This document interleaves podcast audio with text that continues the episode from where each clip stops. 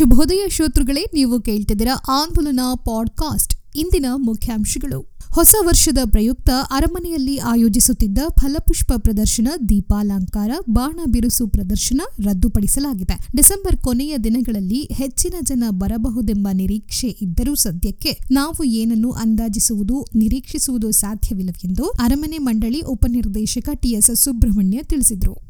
ಉನ್ನತ ಶಿಕ್ಷಣ ಇಲಾಖೆ ಪ್ರಥಮ ಮತ್ತು ದ್ವಿತೀಯ ವರ್ಷದ ಪದವಿ ಪರೀಕ್ಷೆಗಳನ್ನು ನಡೆಸದೆ ಮುಂದಿನ ಶೈಕ್ಷಣಿಕ ಸಾಲಿಗೆ ತೇರ್ಗಡೆ ಮಾಡಿ ಎಂದು ಆದೇಶಿಸಿದ್ದರೂ ಮೈಸೂರಿನ ಮಹಾರಾಣಿ ಮಹಿಳಾ ವಿಜ್ಞಾನ ಕಾಲೇಜಿನಲ್ಲಿ ಮಾತ್ರ ಪರೀಕ್ಷೆ ಬರೆಯದೆ ತೇರ್ಗಡೆಯಾದ ವಿದ್ಯಾರ್ಥಿನಿಯರಿಂದ ಪರೀಕ್ಷಾ ಶುಲ್ಕ ಕಟ್ಟಿಸಿಕೊಂಡಿರುವುದಕ್ಕೆ ವಿದ್ಯಾರ್ಥಿನಿಯರಿಂದಲೇ ತೀವ್ರ ಆಕ್ರೋಶ, ಆಕ್ಷೇಪಗಳು ವ್ಯಕ್ತವಾಗಿವೆ.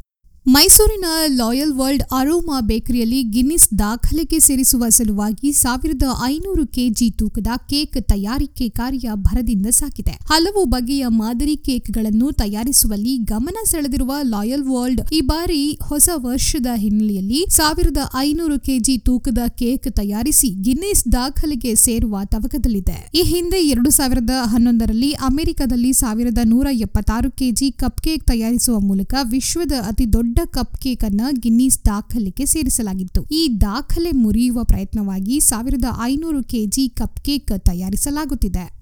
ಅಪರಾಧ ತಡೆ ಮಾಸಾಚರಣೆ ಅಂಗವಾಗಿ ಮೈಸೂರಿನಲ್ಲಿ ಮಹಿಳಾ ದೌರ್ಜನ್ಯ ತಡೆ ವಿಷಯದ ಬಗ್ಗೆ ವಿದ್ಯಾರ್ಥಿಗಳು, ಆಶಾ ಕಾರ್ಯಕರ್ತೆಯರು, ಅಂಗನವಾಡಿ ಕಾರ್ಯಕರ್ತೆಯರಿಗೆ ಒಂದು ದಿನದ ಕಾರ್ಯಾಗಾರವನ್ನು ಆಯೋಜಿಸಲಾಗಿತ್ತು. ದೌರ್ಜನ್ಯ ತಡೆಗೆ ಇರುವ ಕಾನೂನು ಕ್ರಮಗಳ ಬಗ್ಗೆ ಉಪನ್ಯಾಸ ನೀಡಿದ ಹಿರಿಯ ವಕೀಲ ಮಹದೇವ್ ದೇಶಕ್ ಅವರು, ಮಹಿಳೆಯರ ಮೇಲೆ ಶೋಷಣೆ ನಡೆಯುತ್ತಿರುವುದು ಹೊಸದೇನಲ್ಲ. ಸಾವಿರದ ಒಂಬೈನೂರ ಅರವತ್ತು ಎಪ್ಪತ್ತರ ದಶಕದಲ್ಲಿ ಇಂತಹ ಪ್ರಕರಣಗಳು ಹೆಚ್ಚು ಹೆಚ್ಚು ಬೆಳಕಿಗೆ ಬರಲು ಆರಂಭವಾಯಿತು. ಬಳಿಕ ಎಷ್ಟೋ ಸೊಸೆಯಂದಿರು ಸ್ಟವ್ ಅಪಘಾತದಲ್ಲಿ ಸಾವನ್ನಪ್ಪುತ್ತಿದ್ದಾಗ ಈ ಬಗ್ಗೆ ತನಿಖೆಯಾಗಲು ಆರಂಭವಾಯಿತು. ಆಗಲೇ ವರದಕ್ಷಿಣೆ ಕಿರುಕುಳ ಪ್ರಕರಣಗಳು ಬೆಳಕಿಗೆ ಬಂದವು ಎಂದರು.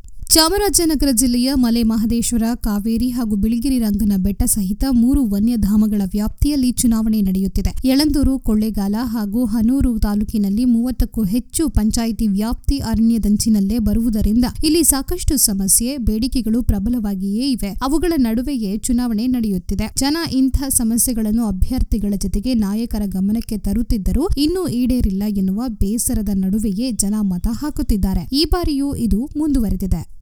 ಮಂಡ್ಯ, ಮದ್ದೂರು ಹಾಗೂ ಮಳವಳ್ಳಿ ತಾಲೂಕುಗಳ ನಾಲ್ಕು ಸಾವಿರದ ಹತ್ತು ಅಭ್ಯರ್ಥಿಗಳ ಹಣೆ ಬರಹವಿರುವ ಮತಪೆಟ್ಟಿಗೆಗಳು ಸ್ಟ್ರಾಂಗ್ ರೂಂನಲ್ಲಿ ಭದ್ರವಾಗಿವೆ. ಡಿಸೆಂಬರ್ ಮೂವತ್ತರಂದು ಮತ ಎಣಿಕೆಗೆ ನಡೆಯಲಿರುವುದರಿಂದ ಅಭ್ಯರ್ಥಿಗಳ ಬೆಂಬಲಿಗರು ಕೆಲವೆಡೆ ಅಭ್ಯರ್ಥಿಗಳು ಬೆಟ್ಟಿಂಗ್ನಲ್ಲಿ ತಲ್ಲೀನರಾಗಿದ್ದಾರೆ. ಗ್ರಾಮ ಪಂಚಾಯಿತಿ ಚುನಾವಣಾ ಫಲಿತಾಂಶದ ಮೇಲೆ ಈ ಬಾರಿ ಲಕ್ಷಾಂತರ ರುಗಳ ಬೆಟ್ಟಿಂಗ್ ನಡೆಯುತ್ತಿದೆ. ಇದರಿಂದಾಗಿ ಬೆಳಿಗ್ಗೆ ಮತ್ತು ಸಂಜೆಯಾಗುತ್ತಿದ್ದಂತೆ ಹೋಟೆಲ್ ಅಂಗಡಿಗಳು, ಅರಳಿಕಟ್ಟೆಗಳು, ಟೀ ಸ್ಟಾಲ್ಗಳು, ದಿನಸಿ ಅಂಗಡಿಗಳು ಬೆಟ್ಟಿಂಗ್ ವ್ಯವಹಾರಗಳ ಕೇಂದ್ರಗಳಾಗಿ ಪರಿವರ್ತನೆಯಾಗಿ ಬಿಡುತ್ತಿವೆ.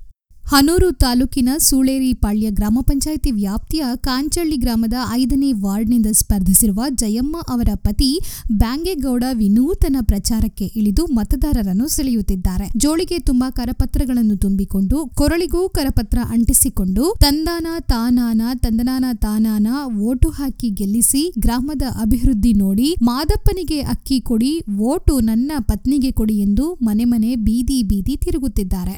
ಸಿಲಿಂಡರ್ ಗುರುತು ಮರೆಯದಿರಿ ಎಂದು ಕಂಸಾಳೆ ಬಾರಿಸುತ್ತಾ ಗ್ರಾಮಾಭಿವೃದ್ಧಿಯನ್ನು ಮರೆಯುವುದಿಲ್ಲ ಎಂದು ವಾಗ್ದಾನ ನೀಡುವ ಮೂಲಕ ವಿನೂತನ ಪ್ರಚಾರಕ್ಕೆ ಮೊರೆ ಹೋಗಿದ್ದಾರೆ. ಸುಗ್ಗಿ ಸಾರು ಎನ್ನುವ ಮೂಲಕ ಗ್ರಾಮಗಳಲ್ಲಿ ಹಬ್ಬದ ಆಚರಣೆ ಆರಂಭವಾಗುವುದರೊಂದಿಗೆ ದೇವರಿಗೆ ಪಟ್ಟ ಒಪ್ಪಿಸುವುದು, ಬಿಲ್ಲು ಒಪ್ಪಿಸುವುದು, ಎಮ್ಮೆಗಳಿಗೆ ಪೂಜೆ, ದೇವರ ಬನ ಶುದ್ಧಗೊಳಿಸುವ ಕಾರ್ಯಕ್ರಮಗಳು ನಡೆಯಲಿವೆ. ಅದರಂತೆ ಈ ಬಾರಿ ಕೂತಿನಾಡಿನಲ್ಲಿ ಶ್ರೀ ಸುಬ್ಬಮ್ಮ ದೇವಿಗೆ ಹನ್ನೆರಡು ವರ್ಷಕ್ಕೊಮ್ಮೆ ನಡೆಯುವ ಎಮ್ಮೆ ಸುಗ್ಗಿ ಉತ್ಸವ ಕೂಡ ಒಂದು. ಹದಿನೆಂಟು ಗ್ರಾಮಗಳಲ್ಲಿ ಒಂದೆಡೆ ಸೇರಿ ಆಚರಿಸುವ ಈ ಉತ್ಸವ ಹನ್ನೆರಡು ವರ್ಷಕ್ಕೊಮ್ಮೆ ಮಾತ್ರ ನಡೆಯಲಿದೆ. ಎಮ್ಮೆ ಸುಗ್ಗಿ ಉತ್ಸವ ಡಿಸೆಂಬರ್ ಇಪ್ಪತ್ತೇಳರಂದು ನಡೆಯಲಿದ್ದು, ಪ್ರತಿ ಹನ್ನೆರಡು ವರ್ಷಕ್ಕೊಮ್ಮೆ ನಡೆಯುವ ಈ ಉತ್ಸವ ಸೋಮವಾರಪೇಟೆ ಸಮೀಪದ ನಗರಹಳ್ಳಿಯಲ್ಲಿ ನಡೆಯಲಿದೆ. ಬಿಜೆಪಿಯೊಂದಿಗೆ ಜಾತ್ಯತೀತ ಜನತಾದಳ ವಿಲೀನ ಚರ್ಚೆಯೇ ಬಾಲಿಶ. ಜನವರಿ ಏಳರಂದು ಮಾಜಿ ಮುಖ್ಯಮಂತ್ರಿ ಎಚ್ ಡಿ ಕುಮಾರಸ್ವಾಮಿ ಅವರು ಅರಮನೆ ಮೈದಾನದಲ್ಲಿ ನಡೆಯುವ ಮುಖಂಡರು ಕಾರ್ಯಕರ್ತರ ಸಭೆಯಲ್ಲಿ ಈ ಬಗ್ಗೆ ಗಟ್ಟಿ ದನಿಯಲ್ಲಿ ಹೇಳಲಿದ್ದಾರೆ ಎಂದು ಮಾಜಿ ಪ್ರಧಾನಿ ಎಚ್ ಡಿ ದೇವೇಗೌಡ ತಿಳಿಸಿದ್ದಾರೆ.